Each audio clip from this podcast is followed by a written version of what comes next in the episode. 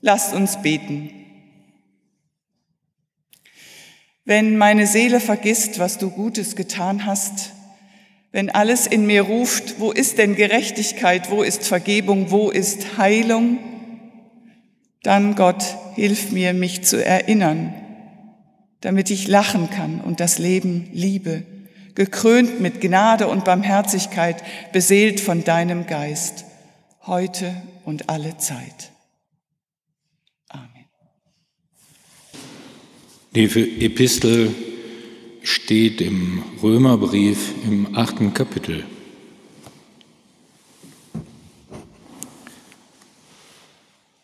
Ich bin überzeugt, das Leid, das wir gegenwärtig erleben, steht in keinem Verhältnis zu der Herrlichkeit, die uns erwartet. Gott wird sie an uns offenbar machen. Die ganze Schöpfung wartet doch sehnsüchtig darauf, dass Gott die Herrlichkeit seiner Kinder offenbart. Denn die Schöpfung ist der Vergänglichkeit unterworfen, allerdings nicht durch eigene Schuld. Vielmehr hat Gott es so bestimmt. Damit aber ist eine Hoffnung verbunden. Denn auch die Schöpfung wird befreit werden aus der Sklaverei der Vergänglichkeit. Sie wird ebenfalls zu der Freiheit kommen, die Gottes Kinder in der Herrlichkeit erwartet. Wir wissen ja, die ganze Schöpfung seufzt und stöhnt vor Schmerzen, wie in Geburtswehen bis heute. Und nicht nur sie, uns geht es genauso. Wir haben zwar schon als Vorschuss den Geist Gottes empfangen, trotzdem seufzen und stöhnen auch wir noch in unserem Innern. Denn wir warten ebenso darauf, dass Gott uns endgültig als seine Kinder annimmt. Dabei wird er auch unseren Leib von der Vergänglichkeit erlösen. Denn wir sind zwar gerettet, aber noch ist alles erst Hoffnung. Und eine Hoffnung, die wir schon erfüllt sehen, ist keine Hoffnung mehr. Wer hofft schließlich auf das, was wir, was er schon vor sich sieht? Wir aber hoffen auf etwas, das wir noch nicht sehen. Darum müssen wir geduldig warten. In gleicher Weise steht uns der Geist Gottes dabei, wo wir selbst unfähig sind. Wir wissen ja nicht einmal, was wir beten sollen. Und wir wissen auch nicht, wie wir unser Gebet in angemessener Weise vor Gott bringen. Doch der Geist selbst tritt mit Flehen und Seufzen für uns ein. Dies geschieht in einer Weise, die nicht in Worte zu fassen ist. Aber Gott weiß ja, was in unseren Herzen vorgeht.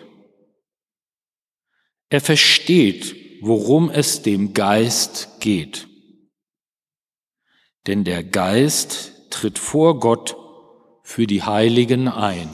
Das Evangelium steht bei Lukas im 17. Kapitel. Die Pharisäer fragten Jesus, Wann kommt das Reich Gottes? Jesus antwortete, das Reich Gottes kommt nicht so, dass man es an äußeren Anzeichen erkennen kann. Man wird auch nicht sagen, schau her, hier ist es oder dort ist es. Nein, das Reich Gottes ist schon da, mitten unter euch. Dann sagte Jesus zu den Jüngern, Die Zeit wird kommen, in der ihr euch danach sehnt, unter der Herrschaft des Menschensohns zu leben, nur einen einzigen Tag. Aber ihr werdet ihn nicht erleben. Die Leute werden zu euch sagen, seht doch dort oder seht doch hier. Dann geht nicht hin, lauft ihnen nicht nach. Denn wenn der Menschensohn an seinem Tag kommt, wird es sein wie bei einem Blitz. Unübersehbar leuchtet er auf, von einem Ende des Himmels bis zum anderen. Gnade sei mit euch und Friede von dem, der da ist und der da war und der da kommt. Amen. Mein Kollege steht auf dem Kirchplatz. Er kommt zu spät zur Orgelmatinet. Er ist erschöpft, erschöpft und gleichzeitig erleichtert. Er erzählt, ich komme zu spät, weil ich meinen Schlüsselbund gesucht habe, über eine Stunde lang. Und da hängt viel dran. Da hängt die Gemeinde dran und meine Mutter. Und erst als ich mich mit einem Stoßseufzer auf das Sofa fallen ließ, fällt mein Blick unter den Schreibtisch und da liegt mein Schlüsselbund. Typisch, sage ich. Ganz typisch. Ich will etwas mit aller Gewalt erreichen, ich strenge mich an und erst, wenn ich loslasse, mich mit einem Stoßseufzer erstmal hinsetze, dann fällt es mir zu, dann kommt es auf mich zu. Daran muss ich denken, wenn ich den Brief des Paulus an die Römer lese. Die Schöpfung seufzt. Ja klar, sie ächzt und stöhnt, Mensch und Tier und Pflanzen so sehr, dass unsere Kinder fürchten, sie könnten die Letzten sein, die auf dieser schönen Erde noch wohnen. Einige kleben sich fest, andere stürmen Flugplätze, um gegen die rasant fortschreitende Zerstörung unserer Welt zu protestieren. Die Schöpfung seufzt und ächzt. Es ist so unfriedlich. Und der Friede scheint immer weiter weg. In unserem Land, in der Welt, in Europa, so sehr sich auch Friedensstifter bemühen und von A nach B hechten. Es kommt keine Entschärfung, so scheint es.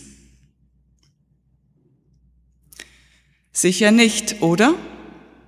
Ist das Motto der diesjährigen Friedensdekade und es beschreibt, wie alles ins Wanken gerät. Selbst unter Friedensbewegten ist es nicht mehr unstrittig, ob man jetzt Waffen liefern sollte und das dem Frieden dient oder nicht. Ist der Kampf der letzten Generation ein notwendiger Ausdruck ihrer Angst? Kann unser Land noch mehr Geflüchtete aufnehmen? Ist KI unter Kontrolle zu bringen? Ist Gott in dieser Welt noch spürbar? Viele Menschen ziehen sich in diesen und anderen Fragen auf feste Positionen zurück, die scheinbar Sicherheit geben. Und manche politische Parteien profitieren von der Verführung zur Einseitigkeit. Sicher nicht, oder? Will ermutigen, die Unsicherheit, die Ambivalenzen auszuhalten. Das ist schwer, das ist anstrengend, das ist schmerzhaft, aber auch biblisch. Denn wenn Gott alles Geschaffene gleichzeitig auch vergänglich gemacht hat, dann steht es nicht in unserer Macht zu retten. Was können wir also tun? Den Schmerz aushalten über die unheile Welt und mein unheiles Ich. Seufzen, stöhnen, hoffen, sehnen. Und man sage nicht, das sei nichts wert. Mir gefällt das Bild der Geburt, das Paulus hier zu Hilfe nimmt. Luther übersetzt, denn das ängstliche Harren der Kreatur wartet darauf, dass die Kinder Gottes offenbar werden.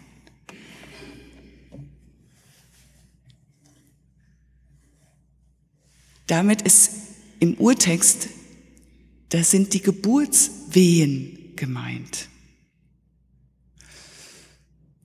Unsere Kinder sind per Kaiserschnitt zur Welt gekommen. Aber ich erinnere mich noch ganz gut, dass wir mit anderen zusammen eine Kreissaalbesichtigung hatten. Und da schrie eine Frau unter den Wehen so furchtbar, dass wir alle total geschockt waren und man uns flugs nach draußen buxierte. Und wir guckten uns an und in jedem Gesicht war der Schreck zu lesen. Wir waren guter Hoffnung, aber wir ahnten, dass wir durch diese Geburtswehen und Schmerzen hindurch müssten und dass es uns schier zerreißen würde, aber dann wäre das Kind da. In dem Nachlass der verstorbenen Mutter fanden die Söhne eine Art Freundebuch. Ähm, Oma, erzähl doch mal, ist der Titel. Und die Mutter hatte in krakliger Schrift einige Fragen beantwortet, unter anderem die, wie war es, als du zum ersten Mal Mutter wurdest? Das schreibt die Frau, das kann man nicht beschreiben, das muss man erleben. Einfach unbeschreiblich glücklich. Ähnlich begeistert schreibt Paulus Denn ich bin überzeugt, dass dieser Zeitleiden nicht ins Gewicht fallen gegenüber der Herrlichkeit, die an uns offenbart werden soll.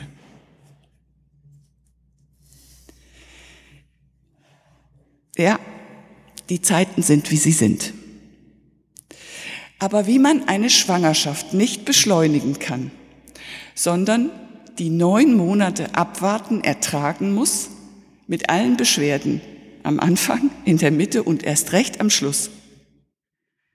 So ist man doch die ganze Zeit gute Hoffnung, in freudiger Erwartung auf das Leben, das man in sich hat und das sicher kommen wird.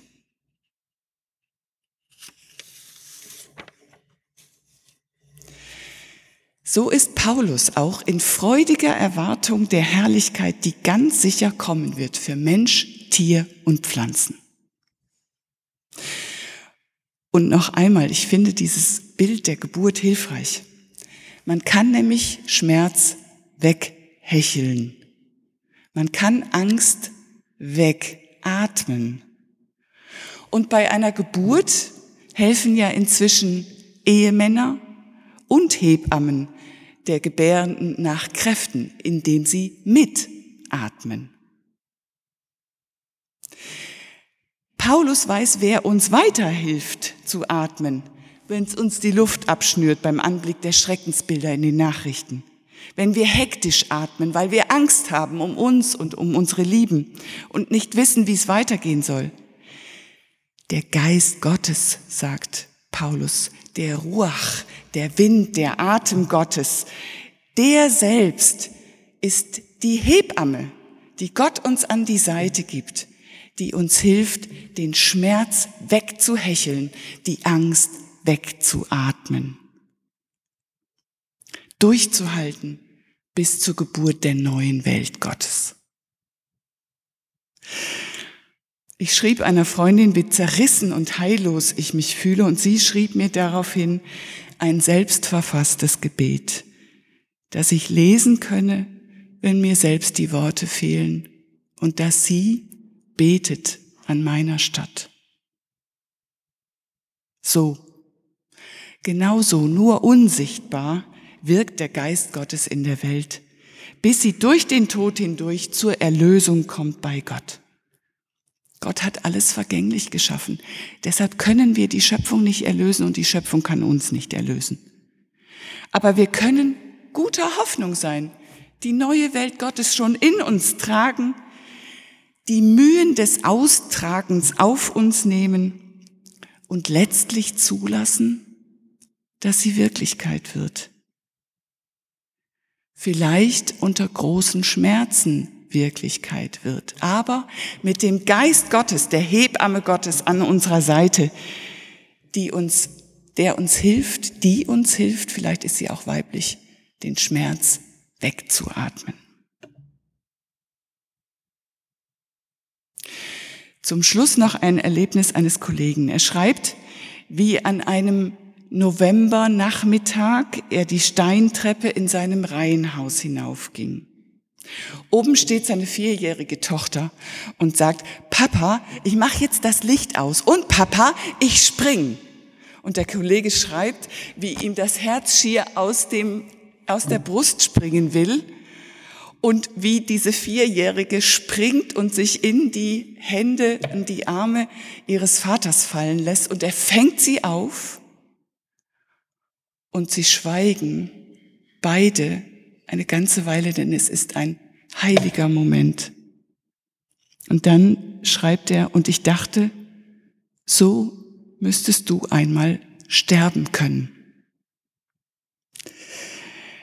Es ist nichts zu sehen von Gottes Herrlichkeit. Alles ist dunkel. Und ich darf hineinspringen in die geöffneten Arme meines Vaters und mich darin bergen. Und der Friede Gottes, der höher ist als all unsere menschliche Vernunft, der bewahre unsere Herzen und Sinne in Christus Jesus. Amen.